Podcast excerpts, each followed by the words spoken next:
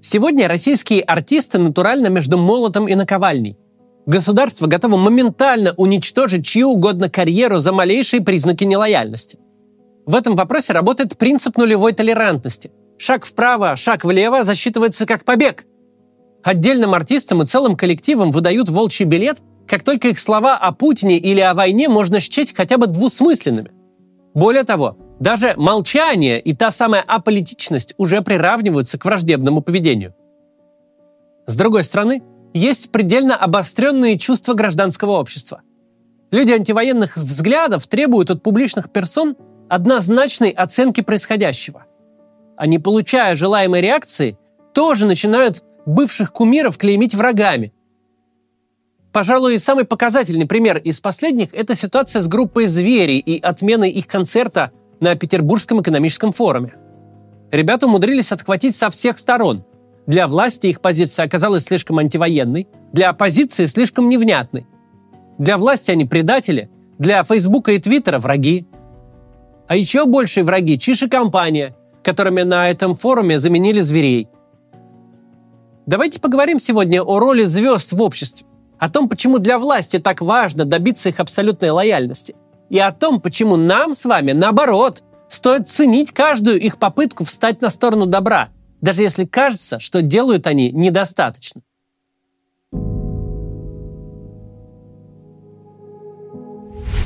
Фиг ли власть доколебывается до любых селебрити, чью позицию можно счесть хотя бы отдаленно антивоенной. Даже до тех, которые не высказываются, как Вася Обломов или Оксимирон, но громко и выразительно молчат, как Иван Ургант. С чего вдруг от каждого стала требоваться прям активная, артикулированная лояльность? На самом деле ответ на этот вопрос понятен. Человек – существо социальное.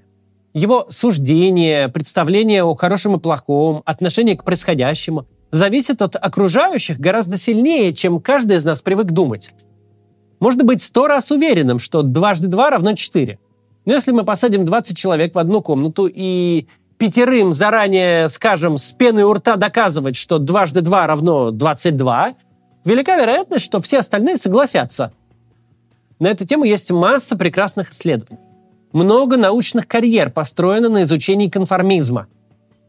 Поставлено множество экспериментов, в которых люди под влиянием э, окружения начинали искренне верить в невозможные вещи и совершать несвойственные себе поступки. Звучит немного унизительно для нашего высокоразвитого человеческого рода. Но правда в том, что если вы в одежде выйдете на улицу, где абсолютно все ходят голыми, а на вас смотрят как на чудака, вы тоже очень быстро разденетесь. Каждый мог почувствовать этот эффект на себе в самый разгар коронавируса. Каждый хоть раз забывал надеть маску, выходя из дома, и чувствовал себя на улице, будто в том ночном кошмаре, когда в школу пришел без штанов. Ни в коем случае я не хочу сказать, что ношение масок не было полезным. Это просто иллюстрация социальной механики. Если все вокруг в масках, то твоя непокрытая физиономия – это уже что-то неприличное, что-то неправильное. Сейчас тут прервемся на небольшую рекламу и быстро продолжим. Спасибо, что смотрите. Во время неопределенности затраты бизнеса растут, и причины могут быть разными, начиная от попавшего под санкции оборудования, заканчивая низкой безработицей в стране. Пока учтешь, все, голова заболит, а траты продолжат расти. Логичный шаг – нанять специалиста, который прогнозирует доходы и расходы бизнеса за тебя. Специалист этот называется финансовый директор, и его придется еще поискать. На HeadHunter вон больше полутора тысяч вакансий, и зарплаты высокие. Тут два варианта. Либо вы участвуете в этой борьбе за финдиров, либо осваивайте эту профессию самостоятельно. Сделать это можно на курсе «Финансовый директор» от Академии Эдюсон. Курс поможет вам разобраться с финансами компаний, эффективнее управлять своим бизнесом, а главное – увеличивать его прибыльность. Кстати, если вы бухгалтер или финансист или экономист, вам тоже курс этот будет полезен. Сможете значительно повысить свою квалификацию, а вместе с ней и доход. Программа курса включает в себя весь функционал профессионального финдира – анализ отчетности, финмоделирование, разработка стратегии, оценка бизнеса и инвестиций. Научитесь оценивать риски и работать с налогами. Вас ждут семнадцать бизнес-кейсов, онлайн-тренажеры, сто семьдесят уроков от опытных финансистов из Мегафон, Делойт и Эйвен. Также в курсе есть отдельный блок по софт-скиллам. Вы сможете прокачать себя еще и как менеджер-управленец. Доступ к лекциям и их обновлениям у вас будет навсегда. А по окончании курса вы получите официальный диплом, удостоверение о повышении квалификации и помощь с трудоустройством или развитием карьеры. По промокоду КАЦ будет скидка в шестьдесят процентов и личная консультация с экспертом в подарок. Переходите по ссылке в описании или воспользуйтесь вот этим ку ар кодом и регистрируйтесь на курс. В случае такого стресса, как война, одна задача перед авторитарной властью стоит особенно остро. Нужно убедить каждого гражданина. Все думают так, как сказано в телевизоре. Твои коллеги так думают, твои друзья так думают, твоя семья, соседи по лестничной клетке, люди в метро и в автобусе. То, как ведем себя мы, то, что мы говорим, это норма, это правильно, это социально одобряемо в том месте, где ты живешь. Если ты думаешь иначе, то ты такой один, ты изгой, ты пришел в бикини на похороны, в пиджаке в шахту полез. Ты какой-то чудак, но если в тебе осталась хоть капля благоразумия, надо бы об этой своей девиации помалкивать, а публично вообще демонстрировать лояльность. Так возникает спираль молчания. Чем больше людей принимает навязанные правила игры, чем больше людей считает себя изгоями, которым срочно нужно вернуться в общество, тем более реальным становится декларируемое большинство, к которому присоединяется еще больше людей. Причем это не какая-то базово вредная социальная механика вообще-то в целом. Она позволяет обществу существовать и позволяет людям уживаться вместе. В принципе, в девяноста девяти процентах случаев, если все вокруг, от мамы и начальника до бармена и парикмахера, говорят, что вы сошли с ума, ведете себя неприлично, верите в какую-то чепуху и вообще вам лучше отлежаться в специализированном учреждении, то проблема, вероятно, не в окружающих, а в вас. Но когда этот механизм попадает в руки злонамеренных людей, наделенных большой властью, результаты могут быть по-настоящему разрушительными. Именно так целые нации умудряются коллективно сойти с ума.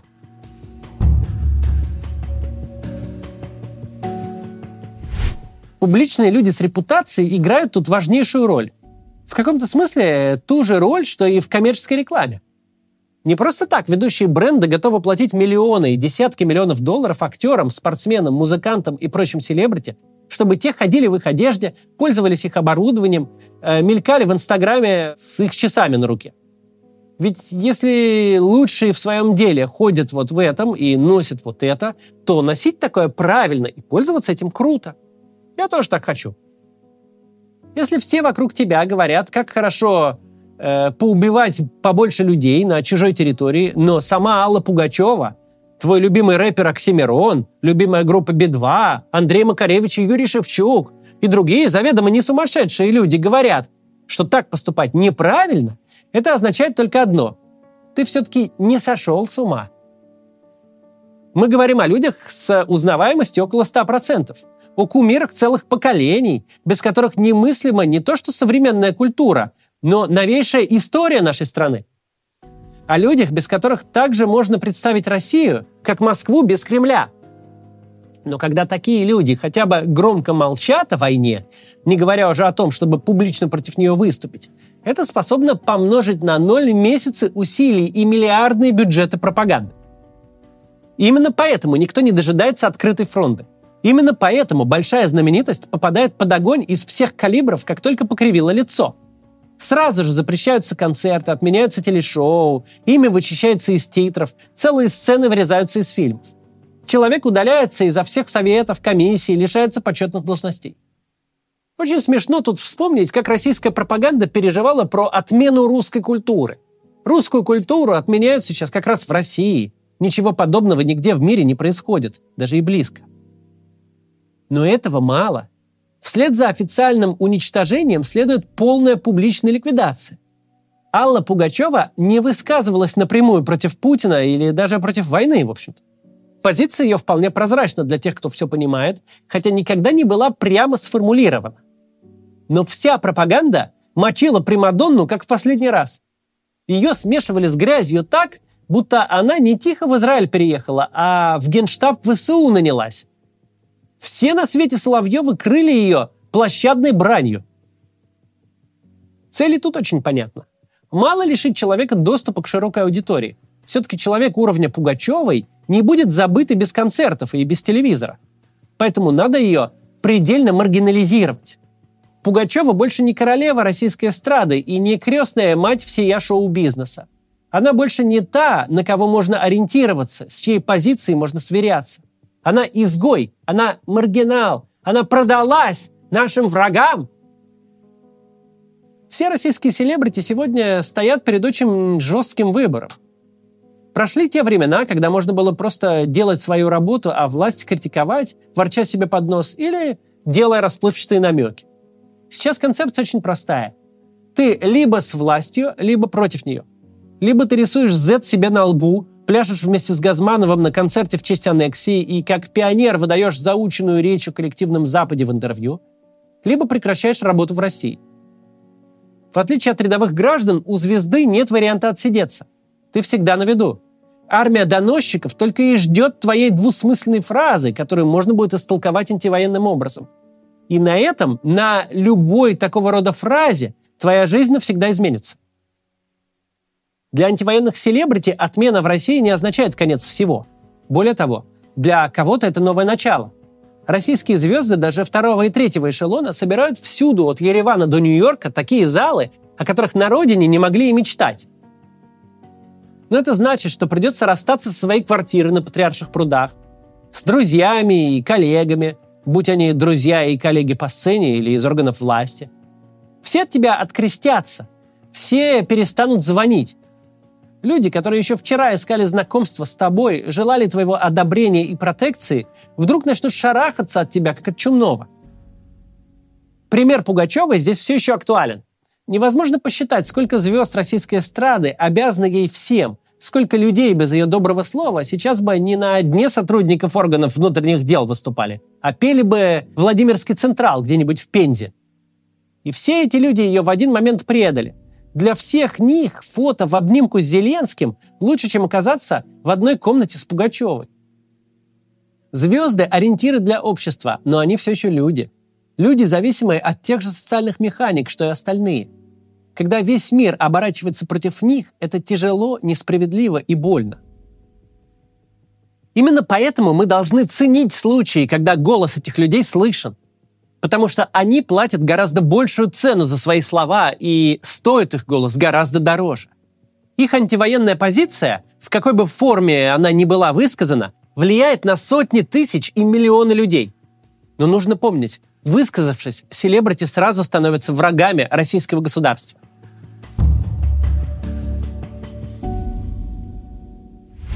Позавчерашний стрим назывался «Ты не один», что многие восприняли исключительно как обращение к политзаключенным, для помощи которым собирали деньги. Несомненно, это так. Но есть и другая важная часть.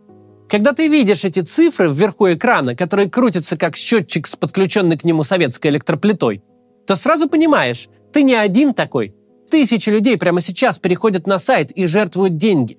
Тысячи людей тоже хотят поучаствовать. Когда же гражданское общество нападает на селебритис за недостаточную антивоенную позицию, оно становится той самой наковальней, по которой фигачит государственный молот. Что гражданское общество говорит звезде? Ты не нужен власти, а уж тем более ты не нужен нам. Нам ты нужен только с безупречной анкетой борца с режимом, даже если никогда и не стремился быть политиком, и всего-то хочешь оставаться человеком. Вся нынешняя ситуация усиливает расчеловечивание.